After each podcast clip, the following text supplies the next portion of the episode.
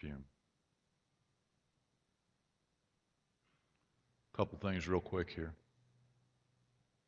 If you read the other Gospels, and they all record this story of a woman anointing the feet of Jesus with her hair and her tears, we see that the house in Bethany is the house of someone called Simon the leper. Now, a leper can't live there unless he's been healed.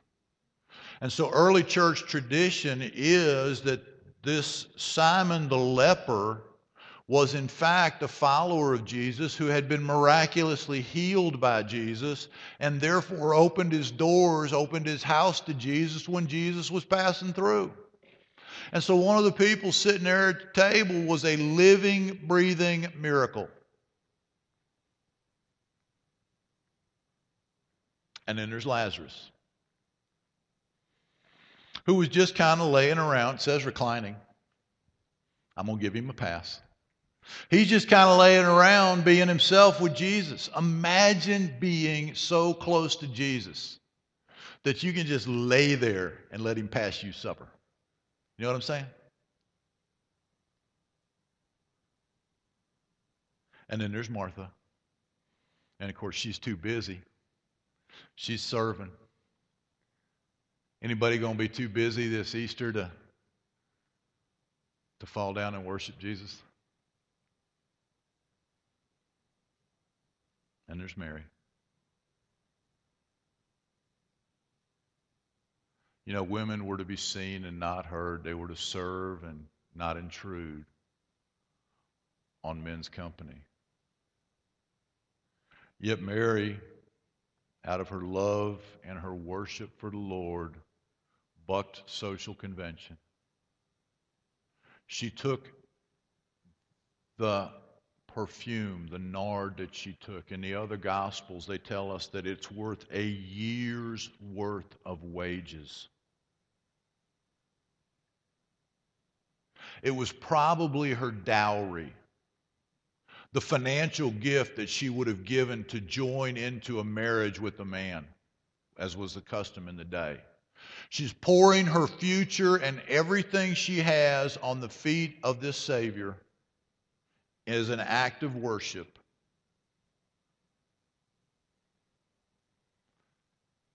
And washing it with her tears and her hair.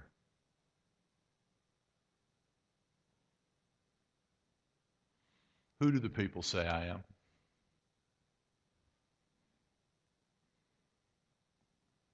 This Easter, Jesus is calling us to respond, as he always does.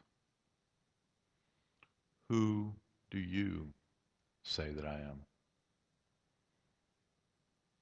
How will you respond? My prayer for myself is that I could get a little more Larry or Mary and a little less Lazarus, you know what I'm saying? Where I could be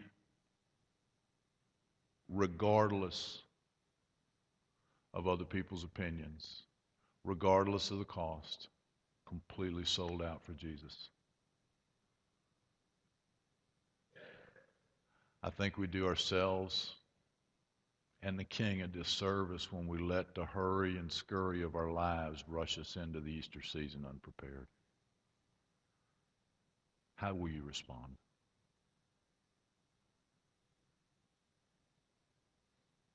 I give thanks to God for such a clear showing of what, how his church should be and who his church should be. Let's pray.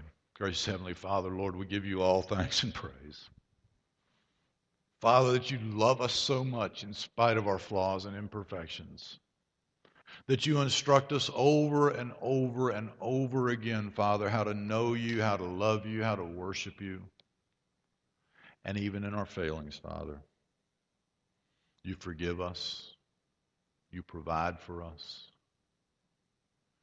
You dust us off, you wash us off, you hug us close, and you call us your own. And Father, how desperately we in the world needs to know the closeness and the power of your love.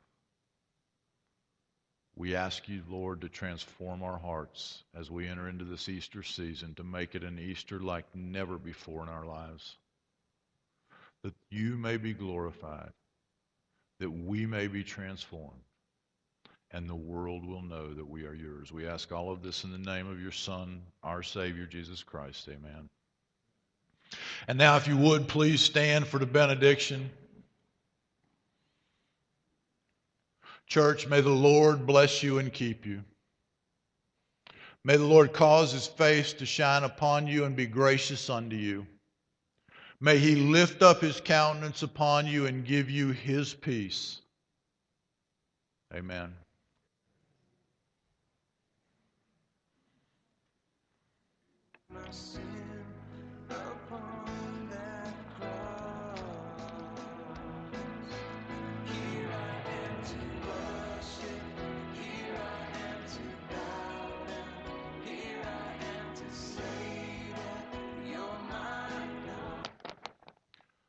But Easter's almost here. It's two weeks away. Seems kind of hard to believe.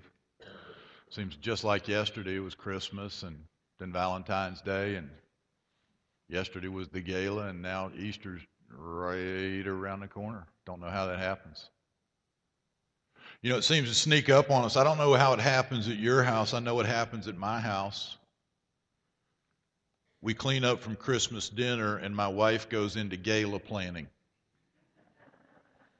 And as soon as the gala is done, she goes into Easter dinner planning. Because at my house, we have hosted Easter dinner for the last who knows how many years, and we feed up to 30 neglies on a on an Easter Sunday, and that requires uh, tons of provisions to be shipped in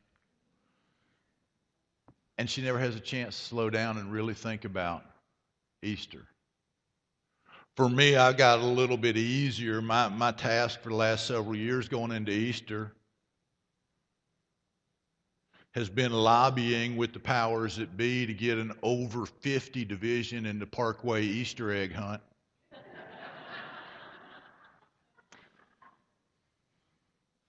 it's true. Ever since that unfortunate incident 18 years ago when I knocked Ethan over on the way to a chocolate egg, Ethan, I do apologize about that. I have been barred from the under six age bracket. But I figure if we can get an over 50 or an over 60, there's a pretty good chance that I can outrun old Daryl Emerson there and get the chocolate. You know what I'm saying?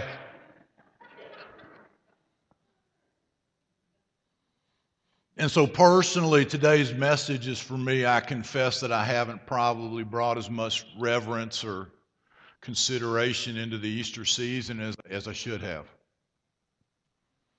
And maybe it's a condition of our culture, maybe it's a condition of our church that we seem to glorify Christmas and downplay Easter. We spend months in anticipation waiting for Christmas, and yet Easter kind of sneaks up on us. And it's almost an afterthought in our year of worship. Whoever put Christmas in December surely didn't help us any, right?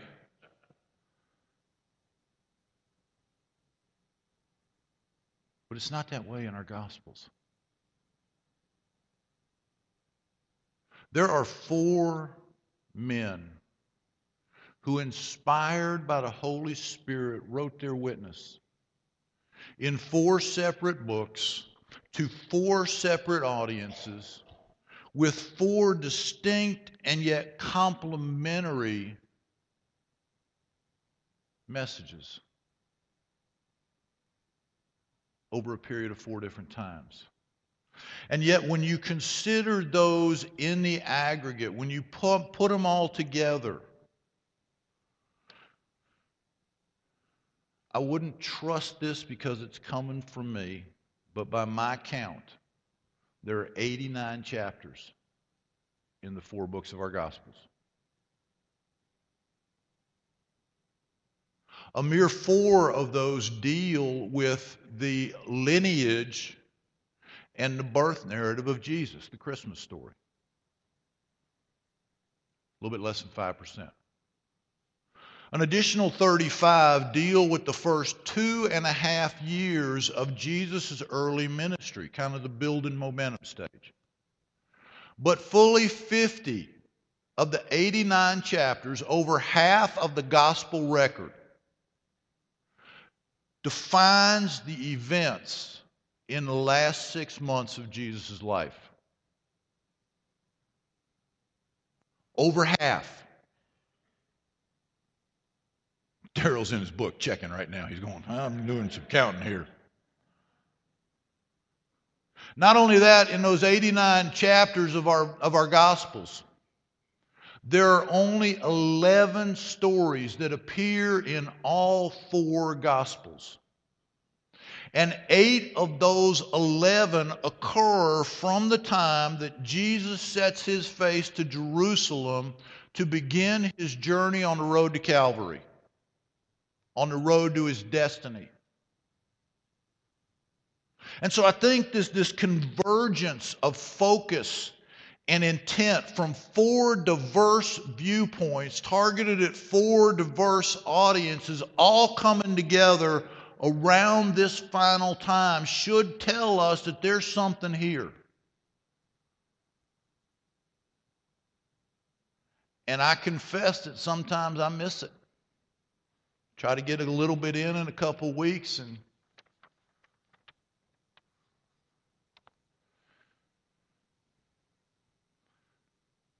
kind of play like I'm back at Georgia. Try to cram right before the final. You know what I'm saying? Instead of preparing my heart adequately the way I should. There's also a personal element to it. For the last five years, Easter has been kind of a, a, a bittersweet time for my family. Five years ago in February, we lost my dad to a battle of cancer. And I know many of you have lost loved ones, and you know how difficult that can be. And just a couple weeks back, March the 5th, would have been his 81st birthday. And so we've got this concurrence of difficult memories bringing us into this Easter season, but I got to witness something in my father's last days that give me kind of a context, I think, for what Jesus faced in his final mission. Not that my dad would accept, he would reject outright any comparison to Jesus, okay? but in, in his reaction. In September of 2012, when we, when we got the prognosis that my dad had incurable cancer and he had three to six months to live, I watched his face go impassive and fill with resolve